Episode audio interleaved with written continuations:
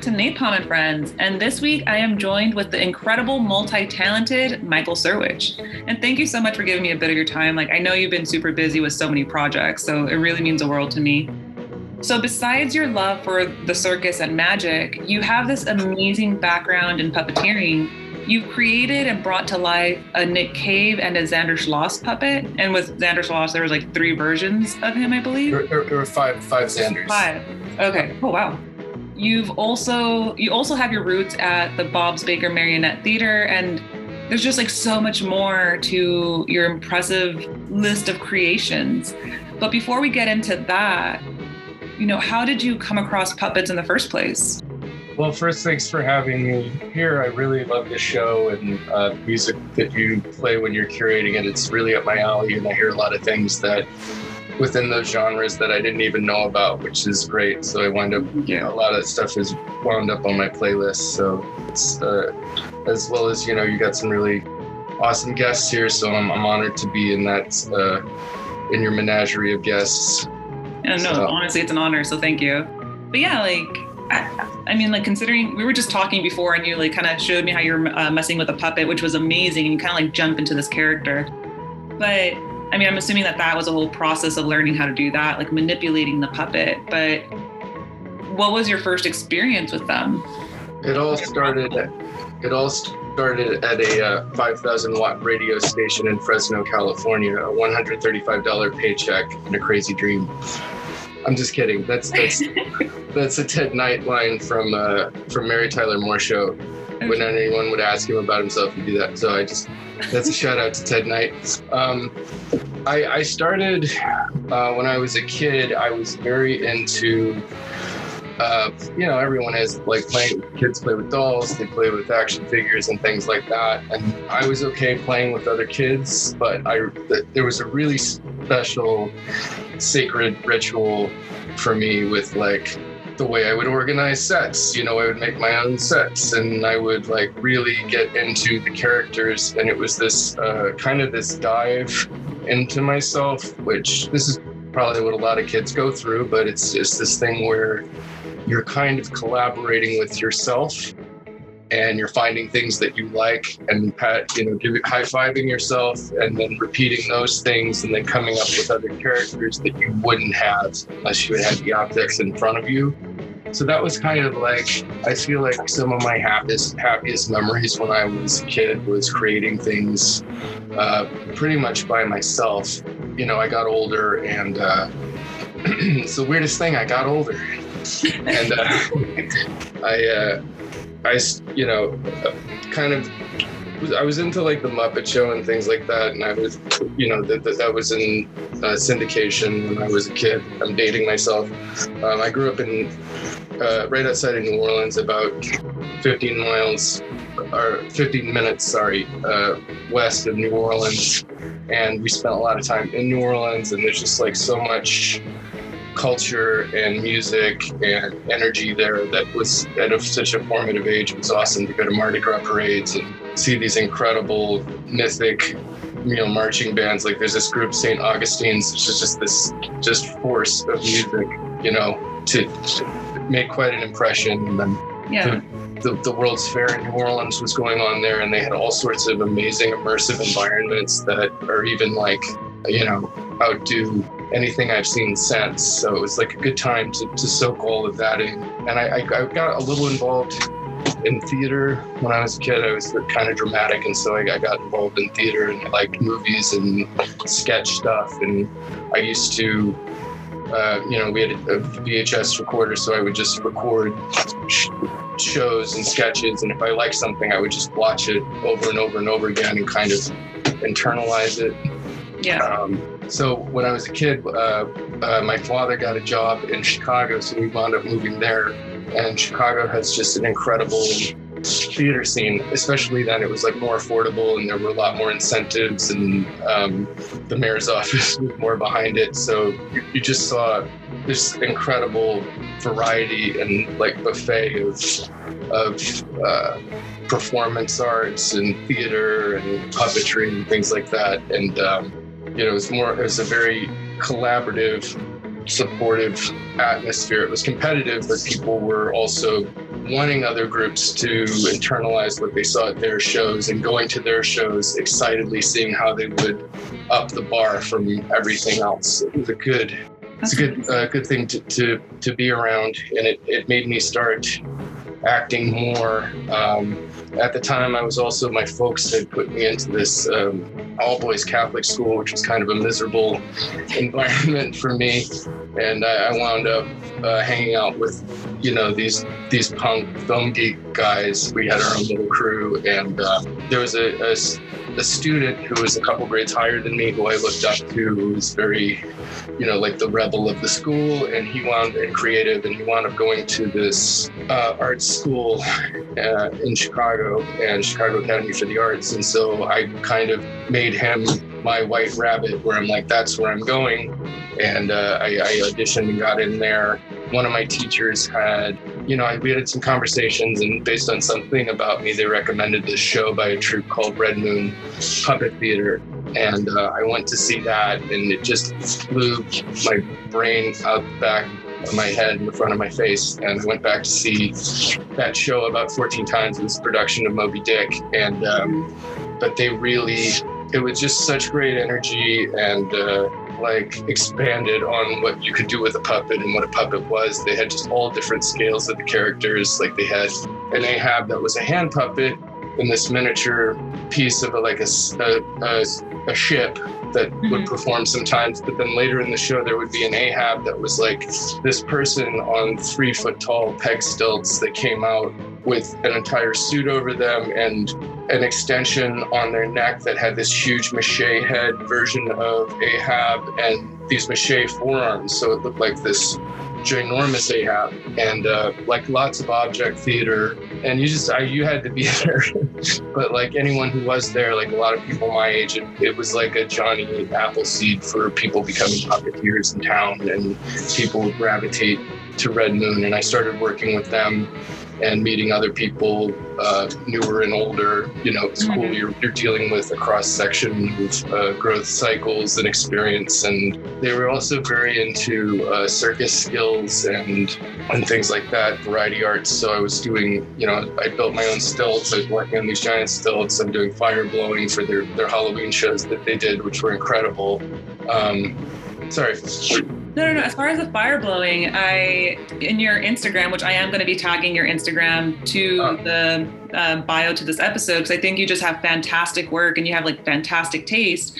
Your like image is a that is of you, right? Like you're blowing fire or right. Yeah, that there's there. I think there's actually like a handful of posts back, there's uh, some clips of that the Red Moon Fire spectacle I was talking about, like five or so shows. They just have these like three level uh, trick bikes, towers that had you know these giant heads that were made out of uh, like this paper that was uh, wrapped around these uh, bamboo frames that we would blow fire onto. So they'd be these giant flaming heads. There was they were very permissive with, you know, this was like in uh, this place Logan Square, where, where, you know, like it may be a little more uptight now, but back then they really did let us get away with a lot.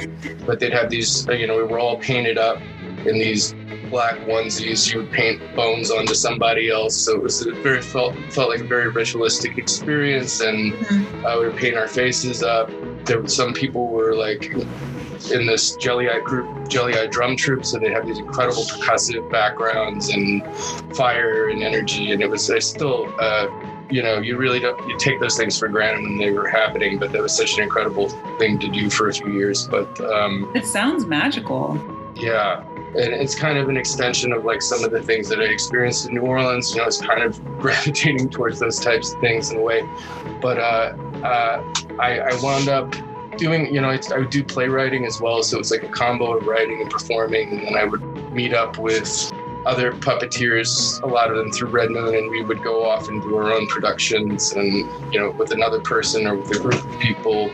And then there would be periodic smaller cabaret type fests where we would all you know, uh, show off what we were working on.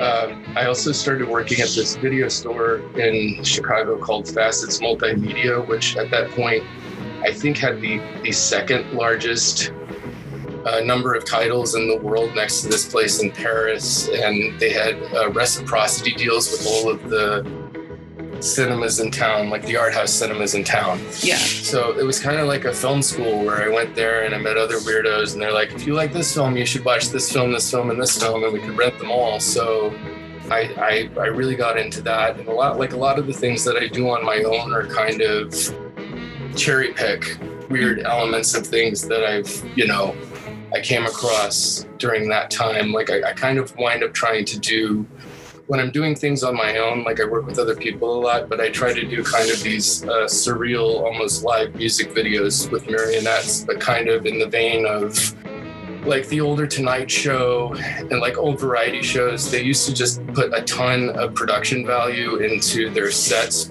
for just one song. Like a band would come on for one song and they'd have like a Broadway stage behind them, you know? Yeah. Uh, so I like try to do things like that on a, on a on a doll scale or like. But one of the things there, I would I, I moved to the the warehouse where it was processing films, and I came across this one title that was like it was uh, burlesque routines that were being done out in Los Angeles primarily, and I was a big fan of the artist Joe Coleman.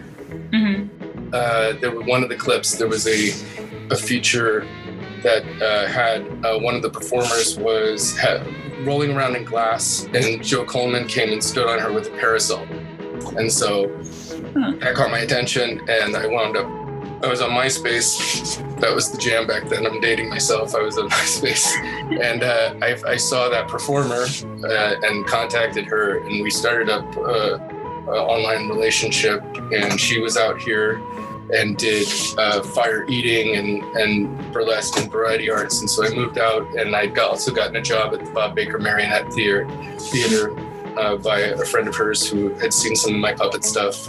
So that I, my first job out here was at Bob Baker's. That's when Bob was still alive, and uh, it was a, it was kind of a, a shaky time for the theater. They've they've since passed the baton on, and were able to like really diversify and and and get, you know get beautifully get the theater out of debt and move it to it's now in like a prime location in uh, Hi, uh, Highland Park or York over there. Um, so if you ever get a chance to see the Bob Baker Marionette Theater, it's it's just incredibly magical to see that kind of puppetry live and up close. It takes you back to being a kid, and all the sets and, and puppets were made in the '60s. So it's in a in a weird when Bob was alive. So it's like a time capsule. You have to get people in there who have a love for it and are going to pour themselves into it and learn the choreography. But it's all you know, it's all lovingly preserved. Yeah. Uh, so it was cool. Like I, I, I would talk to Bob about, you know, I got some cool stories from him because like anything from the 50s, pretty much, you know, through the 70s that in a movie that you saw that had puppetry in it was probably Bob. Like he was, he was the little German girl puppet that was dancing with Elvis and GI Blues, That's which fantastic. you know, um, it's like I know a lot of girls that have seen that and are very jealous of the puppet because he's having, you know, that was Bob. And he, uh, if you've ever seen uh, Escape to Witch Mountain, there's an incredible scene in that where the children um, levitate these uh, uh, puppets and make them dance to entertain them. And so it looks like they've added in another set of strings and control above that, but it looks like they're levitating and, you know, sentient. Um, Awesome. but Um, yeah, oh, sorry, good. I don't know. It seems like there's like all these really wonderful layers to what makes you a creative person, and it's it's amazing. And I feel like I can like nitpick each layer. But I do want to know, like, what was your first performance as a puppeteer? Well, I, I, I had, uh, you know, I this doesn't count, but I had a show and tell thing in second grade where we everyone got to bring in an object, and I brought in this uh, like hand puppet that looked very muppety. It had this matted blue fur on it, and you know, it's pretty good for a store but bought puppet back then, and uh, I, I it went over really well. Like the kids went crazy, and like one kid came up and the puppet lightly bit their arm, and the kid was freaking out. And it created this frenzy in the class that regularly wouldn't be allowed. So it was this nice. It kind of put off a bell in my head that you know this is pretty great. Like you can create this kind of energy and it's not only permitted but enjoyed. But later on, I guess I'd say the one that really made me want to go further with puppetry was one of those uh, cabaret fests in Chicago. My friend Shoshana put on a show called the Winter Root Puppetry Festival. Uh, it was just like I, I, did a couple of the shows like I was writing things. So it was one of them was a marionette show that I had written and collaborated on with a couple of the other performers, and I was operating the marionette, and they built these beautiful sets for it. It was this very tongue-in-cheek marionette version of Faust, and uh, we did a thing where there was a Q&A at the end. And We told the audience there would be a Q&A, so they were expecting this like bland uh, you know, puppets, come, puppeteers coming out bragging about themselves, sort of a thing. And it was like we had at the end we we opened the curtains and there were three chairs there, and the marionettes came out with their like robes and their cigarettes, and we had shills in the audience with hand puppets that were asking like archetypes of the worst types of uh, Q&A questions that you'll hear at a really bad Q&A. that was all rehearsed. And, uh, and then my friend in the same show, my friend Chad and I did a show that was what's called toy theater, where it's just you're, you're essentially, I mean, it can get very complex in terms of the mechanisms that you build for these and the puppets, but it can be as simple as just taking a bunch of toys and yeah. objects that you've assembled and juxtaposing them and like creating scenarios where you're you're pretty much like I was saying when I was a kid, like you're doing that, but with another person in front of an audience of people and it, was very clowny too, and it went over very well. So just that whole experience of having those things, those two things go over so well. It, it was such a, a, spark of joy that it was like, you know, like the Joseph Campbell bliss thing. Like this is when I feel most like myself, and this is probably what I should be doing and moving in that direction. I, um, I mean, like you seem like such a natural. Like it seems like performance was always there for you, even at a young age. But like, have you ever experienced being nervous before going on stage? Because I mean, you always seem like cool yeah. and collected. Yeah, no, no. Early on, yeah, you're always. I mean, I think you're always very nervous, but the more you do it, you just know that that's like you kind of have to tell yourself, you know, you're you're you're afraid of your emotions in the future in a weird way. Your your your fear and and your imagination are projecting this scenario, a very specific scenario where you're in a position that you hypothetically may be in, and everything's gone to hell and you're helpless. But the, I think the more you do it, like I just I just have a desire to do that. So there are a lot of times where that does happen early on, and those are those times are really important. Like you got to have like it's horrible when it happens, but you don't remember it before long, and then it, it, it, conditions you to be able to handle things all the time. And then the more you do it, at this point, yeah, I'm afraid of things, but then I'm like, I, I can just like, a part of me just blows it off, and it's like you'll be fine. You know, if when you're in the moment, you have all the control. Then you have all your faculties, and you've done it enough that you're pretty confident that not too much can go wrong. And if it does, you, you can turn it with puppet, puppetry you can mess things up and it's almost like people enjoy it more like when things go wrong it's there's something endearing about it and there's like an allowance that doesn't exist in most other art forms where it's mm-hmm. like it, if you play it off right it can be in, enchanting you know where it's like an admission of limitations and and you just work through it no, I mean, uh, if you don't mind me asking, but like, have there been any of your performances that you feel comfortable sharing that where just things went wrong during the performance? I mean, I, I work with marionettes, so very free, like it's, you know, gravity is your, your other collaborator and things can get tangled very easily. So I have shows fairly often where a you know you can't help it a thing no matter how much you've rehearsed it and how much it consistently looks confident like something will go wrong and you'll lose control of one arm or the legs will be the, the hands are you know constricted or yeah. very often though i'm wait since i know what the possibility is and how good a thing can be in my mind when i go out and i mess up i'm like afterwards i'm i'm frequently like apolog- someone will come up and say they liked it and i'll be like apologetic i'm like oh did you notice that happened and they they very seldom notice the thing that I thought was ruining the performance. Yeah. But uh, yeah, I mean, I've had, a, you know, I used to do like uh, concept stand-up stuff and things like that and you know that's it's just really important to fail like failing is, is way more important i feel like than doing it right when you know you can you know because Yeah. it's just I uh, couldn't agree more. Uh, I I do have to say now I do want to piggyback off of what you said, where it's like sometimes those mistakes during a performance are just so much bigger in your head than what people listen because it's like I. I try not to listen to like previous episodes because I mean I edit it, so it's like I don't want to hear my voice again. Um, but when I'm editing, it's like I hear I'm like, oh, there's this sound, or you know, like I, I can't get this little audio part out, or there's a Yeah. glitch. But then when I ask people, or when they message me, it's like, oh, I like it. I'm like, oh, you know, like I, I'm like, I'm so sorry for the audio quality, and they're like, no, it was so good, and I was like, oh, like I shouldn't have said anything. they're just they're just being nice. It's it's awful. No no yeah. You're your own worst critic. I, I, yeah, it's the same thing where you're just like oh that ruined everything and you're so hung up on this one little critical thing and no one even no one noticed. No, it exactly. doesn't change it that much. It gives it it gives it character. It's like a pop on a record or something. True.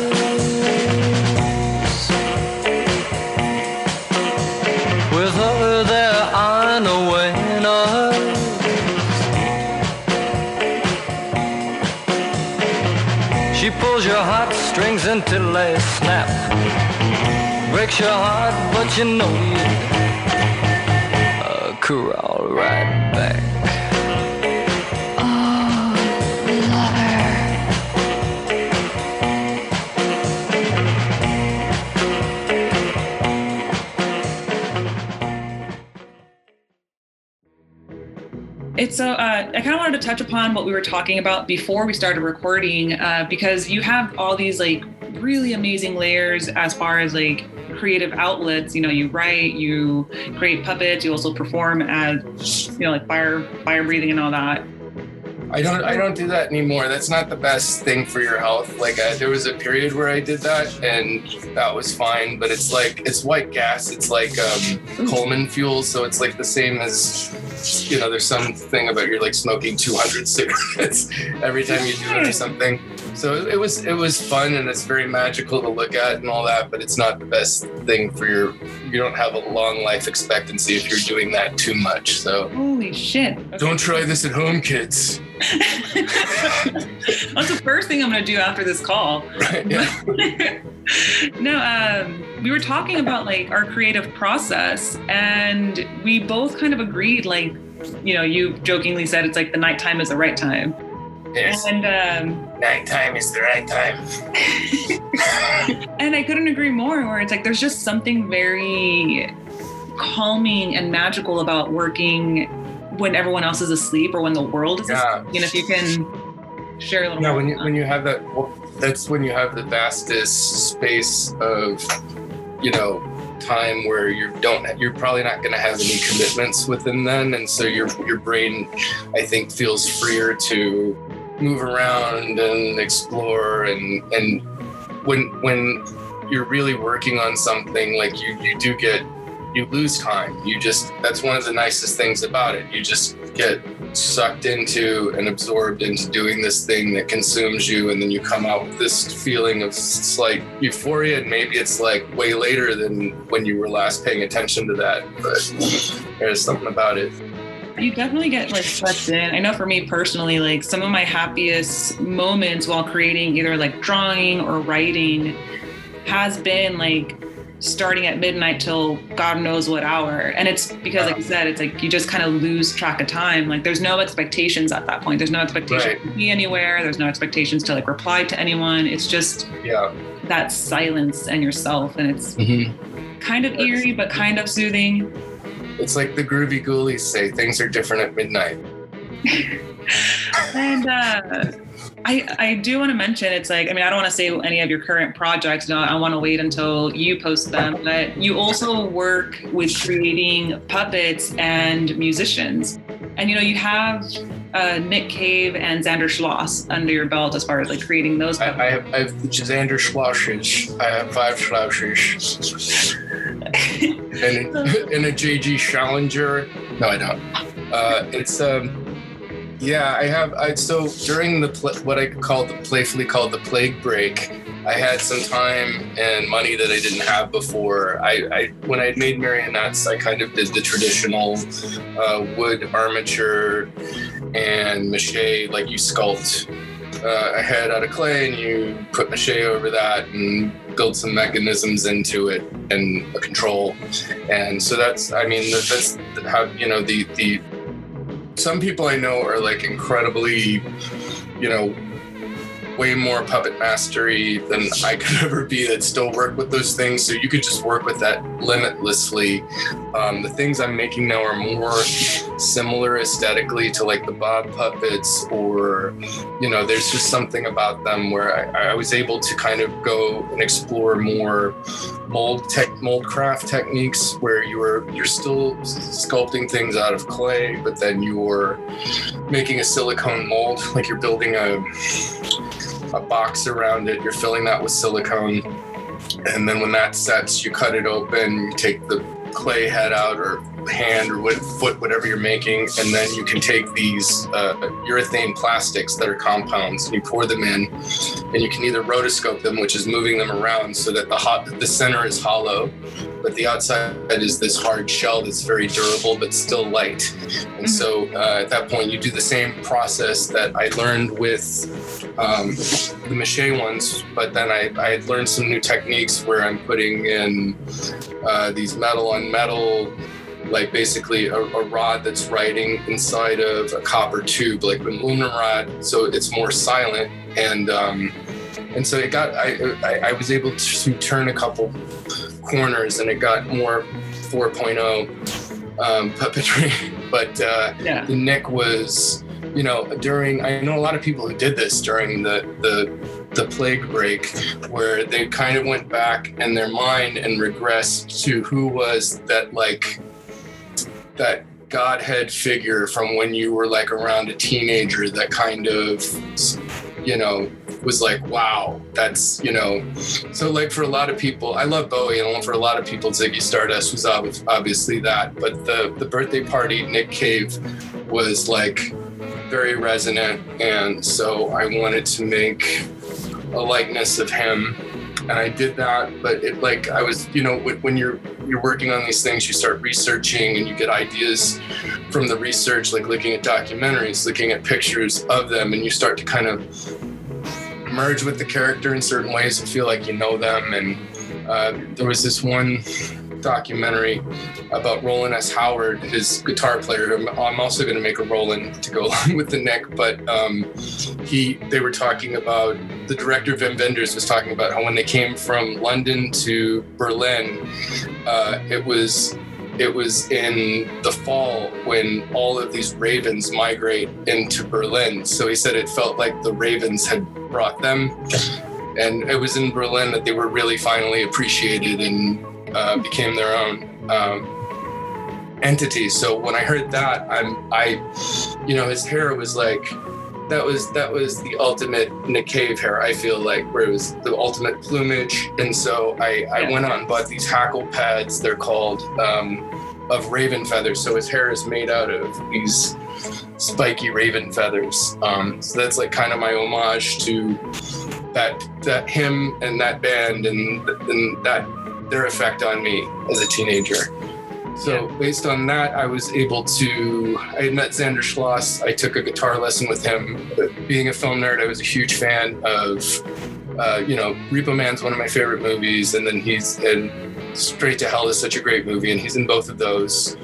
Um, he kind of plays like a whipping boy character in all of them, but he pulls it off with like this pretty great Buster Keaton aplomb. And there's like this scene where all these in Straight to Hell, where all these uh, banditos are going to kill him if he doesn't play a song that's sufficiently to their liking. And he's a hot dog vendor, so it's like, uh, uh, what's his name from the Pogue? Shane MacGowan and um, uh, Joe Strummer and all these different people aiming guns at him, and he sings this song that he and Joe Strummer wrote together uh, about his taco stand called uh, Carl's uh, Tina Disco. Wait, what is it?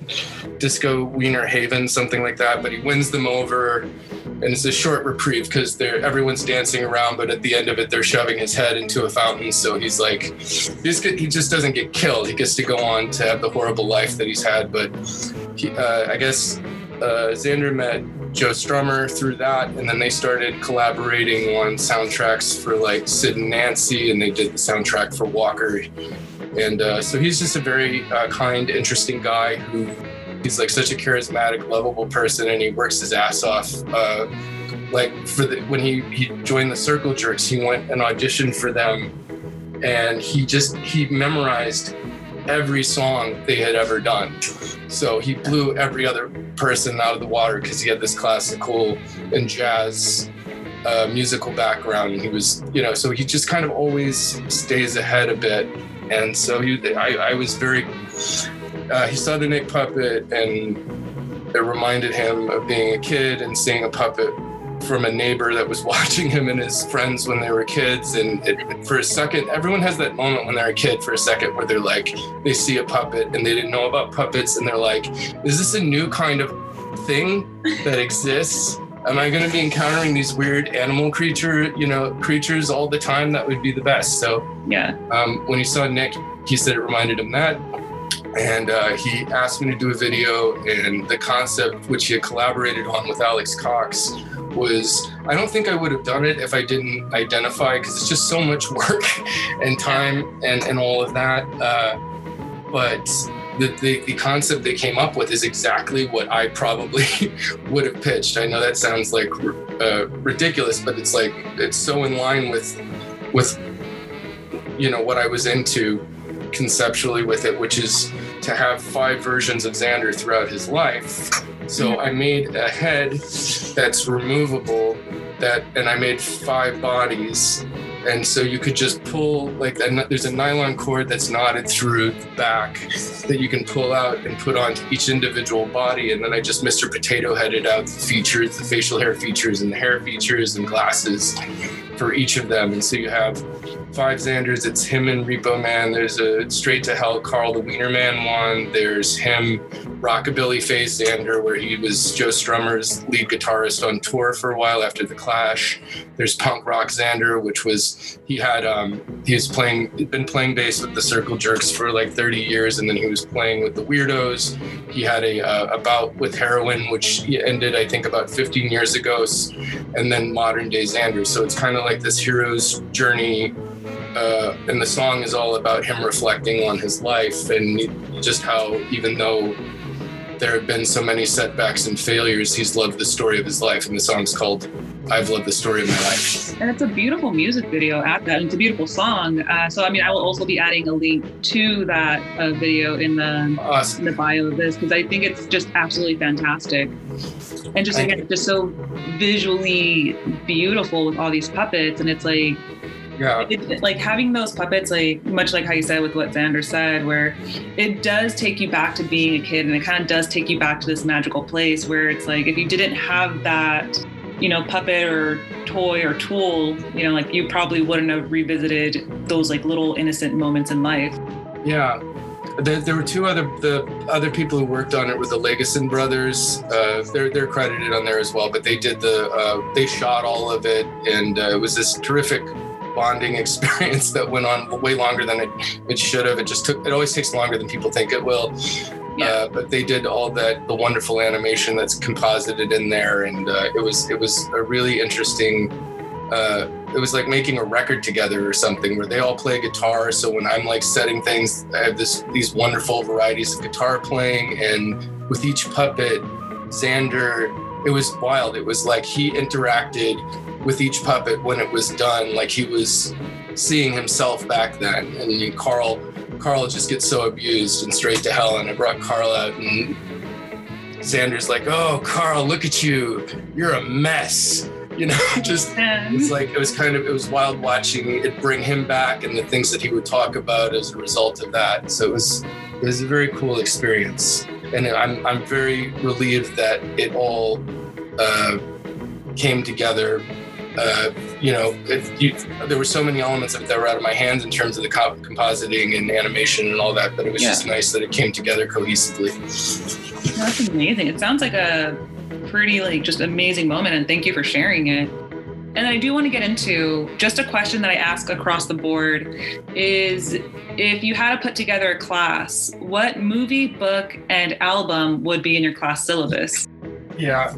Uh, okay, so this is this is hard uh, to do just one. So in a couple, I can't. I'm gonna say like two, two, maybe three. That's fine. But one one thing it's that's not uh, any of those things is um, uh, there's a website right now, the Stan Winston uh, School that you can get online. Uh, there's also a seven day trial. So if you wanted to just like you have seven days straight where you're not doing anything and you just want to watch, you know, binge these uh, these tutorials, they're all like people who are at the top of their profession who are giving you their trade secrets who are very articulate. And it's just like i wish they existed you know 20 years ago. Yeah. i would have like it's just if you can if you even things that i'm just marginally interested in i'll watch it and i'll learn. I don't know you just kind of see how attitudes on things are all it's all kind of the same thing in a weird way and so, it, like any aspect, like if you want to, if you decide you want to make marionettes, or you just hand and rod puppets with mechani- uh, sorry, uh, mechani- eye mechanisms in them, there are tutorials on eyeball making, or there's a woman who does feathers, and you know, for hair or for accents or anything. Um, Yeah. uh, and so I recommend those. There's there's one on there uh, if you like Muppety puppets. There's a guy BJ Geyer who did like all the Crank Yanker stuff, and he's just like an incredible teacher.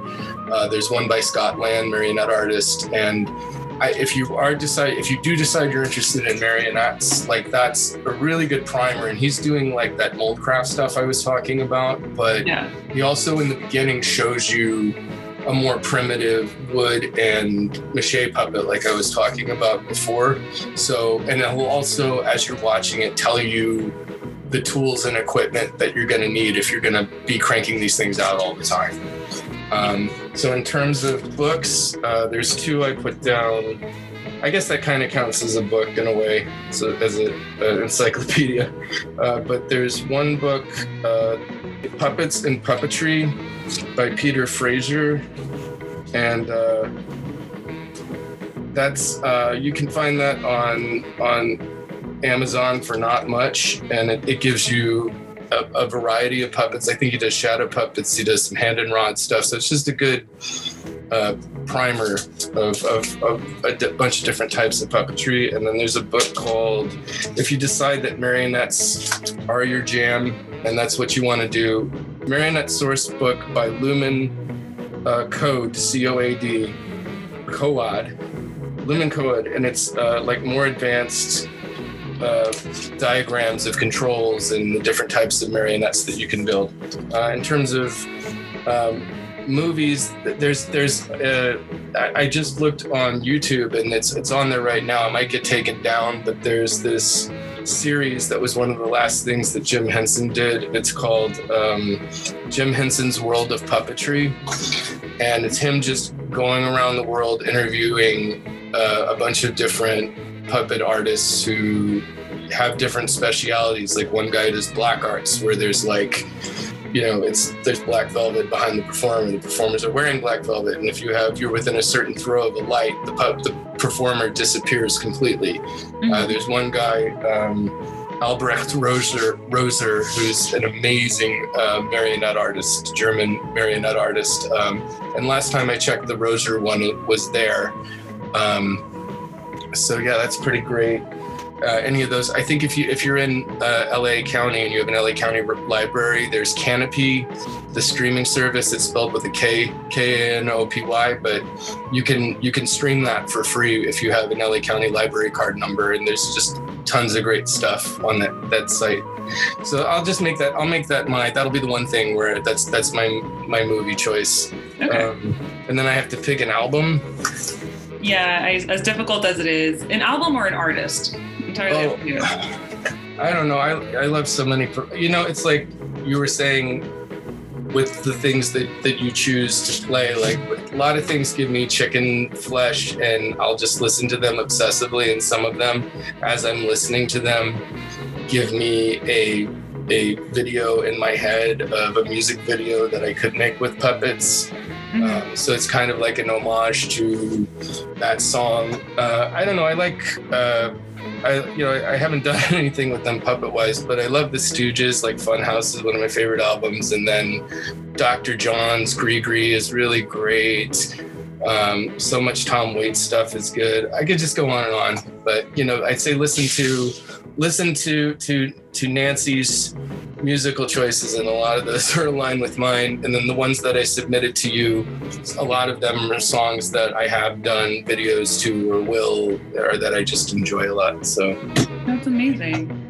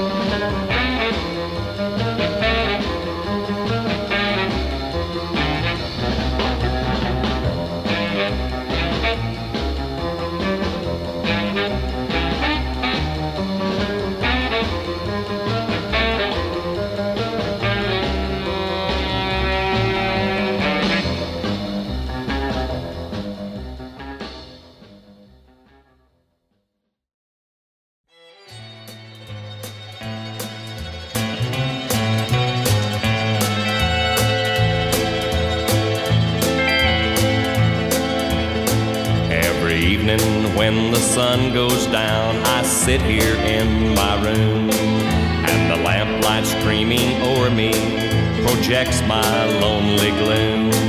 My counterpart in agony mocks each tear that falls, and I cast a lonesome shadow on these lonely, lonely walls.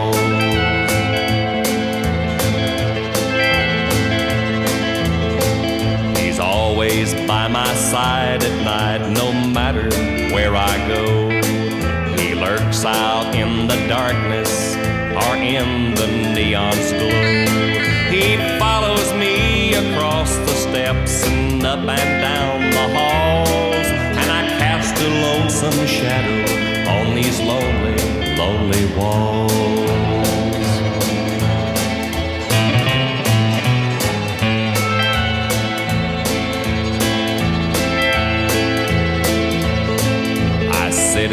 The candle and the flicker of the flame. My riding shadow twists and turns as though it is in pain. I'm trying to escape the memory my heart recalls, and I cast a lonesome shadow on these lonely, lonely walls.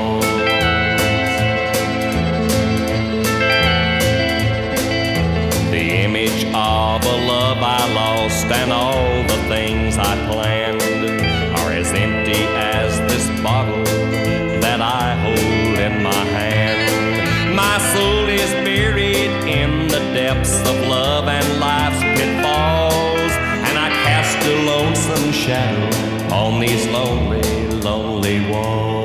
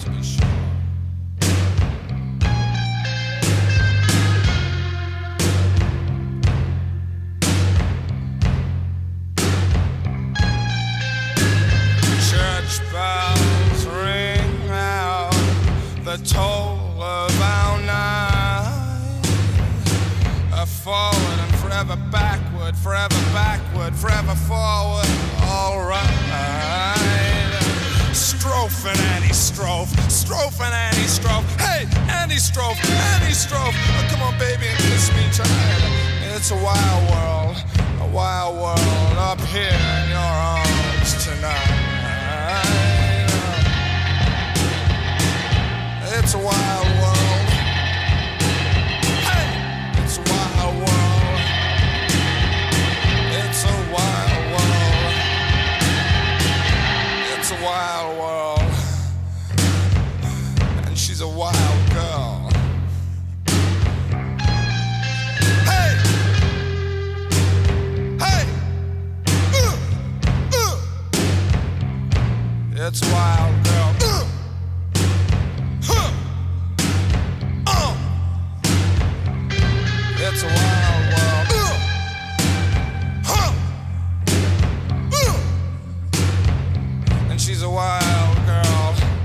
Don't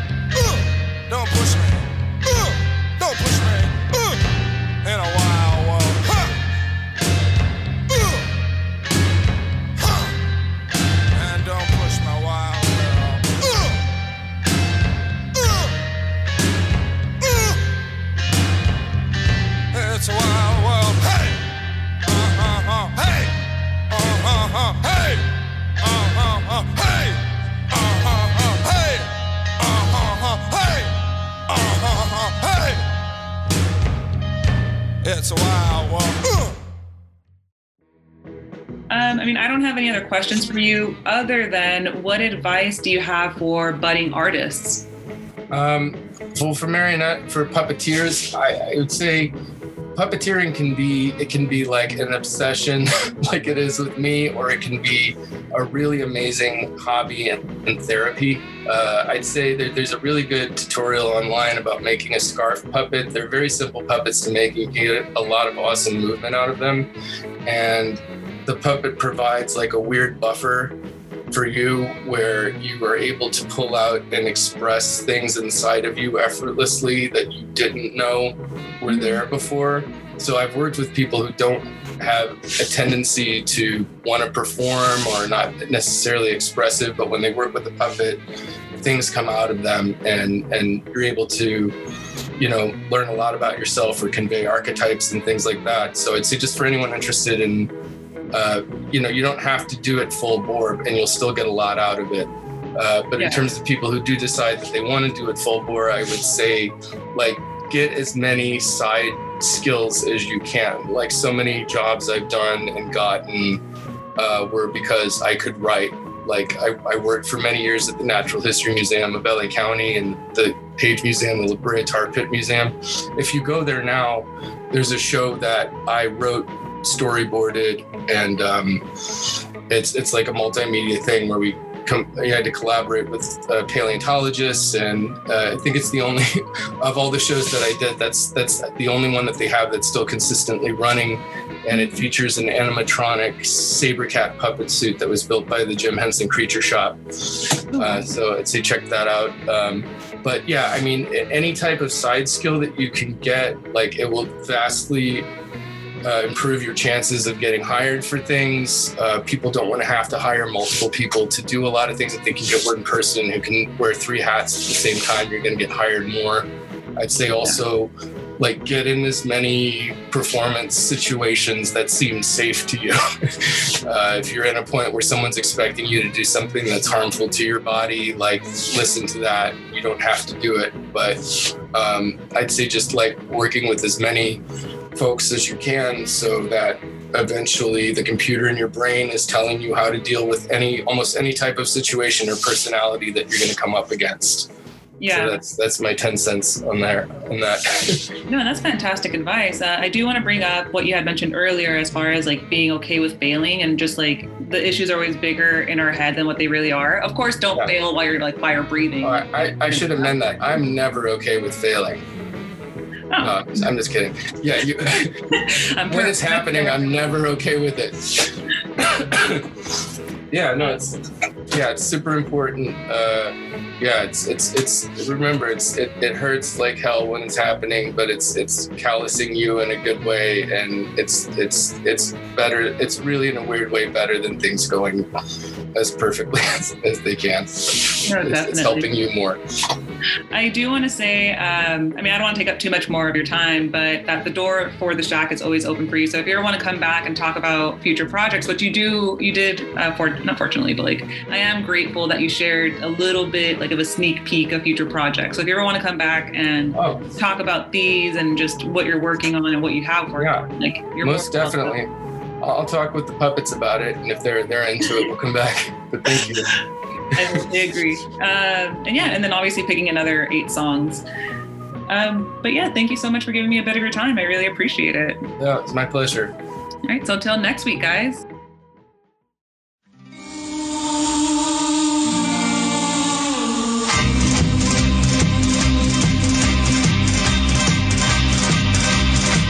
When the mists are rising and the rain is falling and the wind is blowing cold across the moor.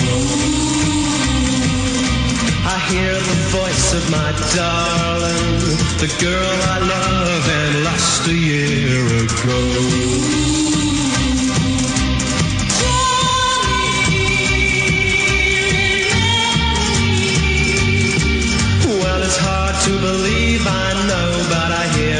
Singing in the sign of the wind, blowing in the treetops, way above me.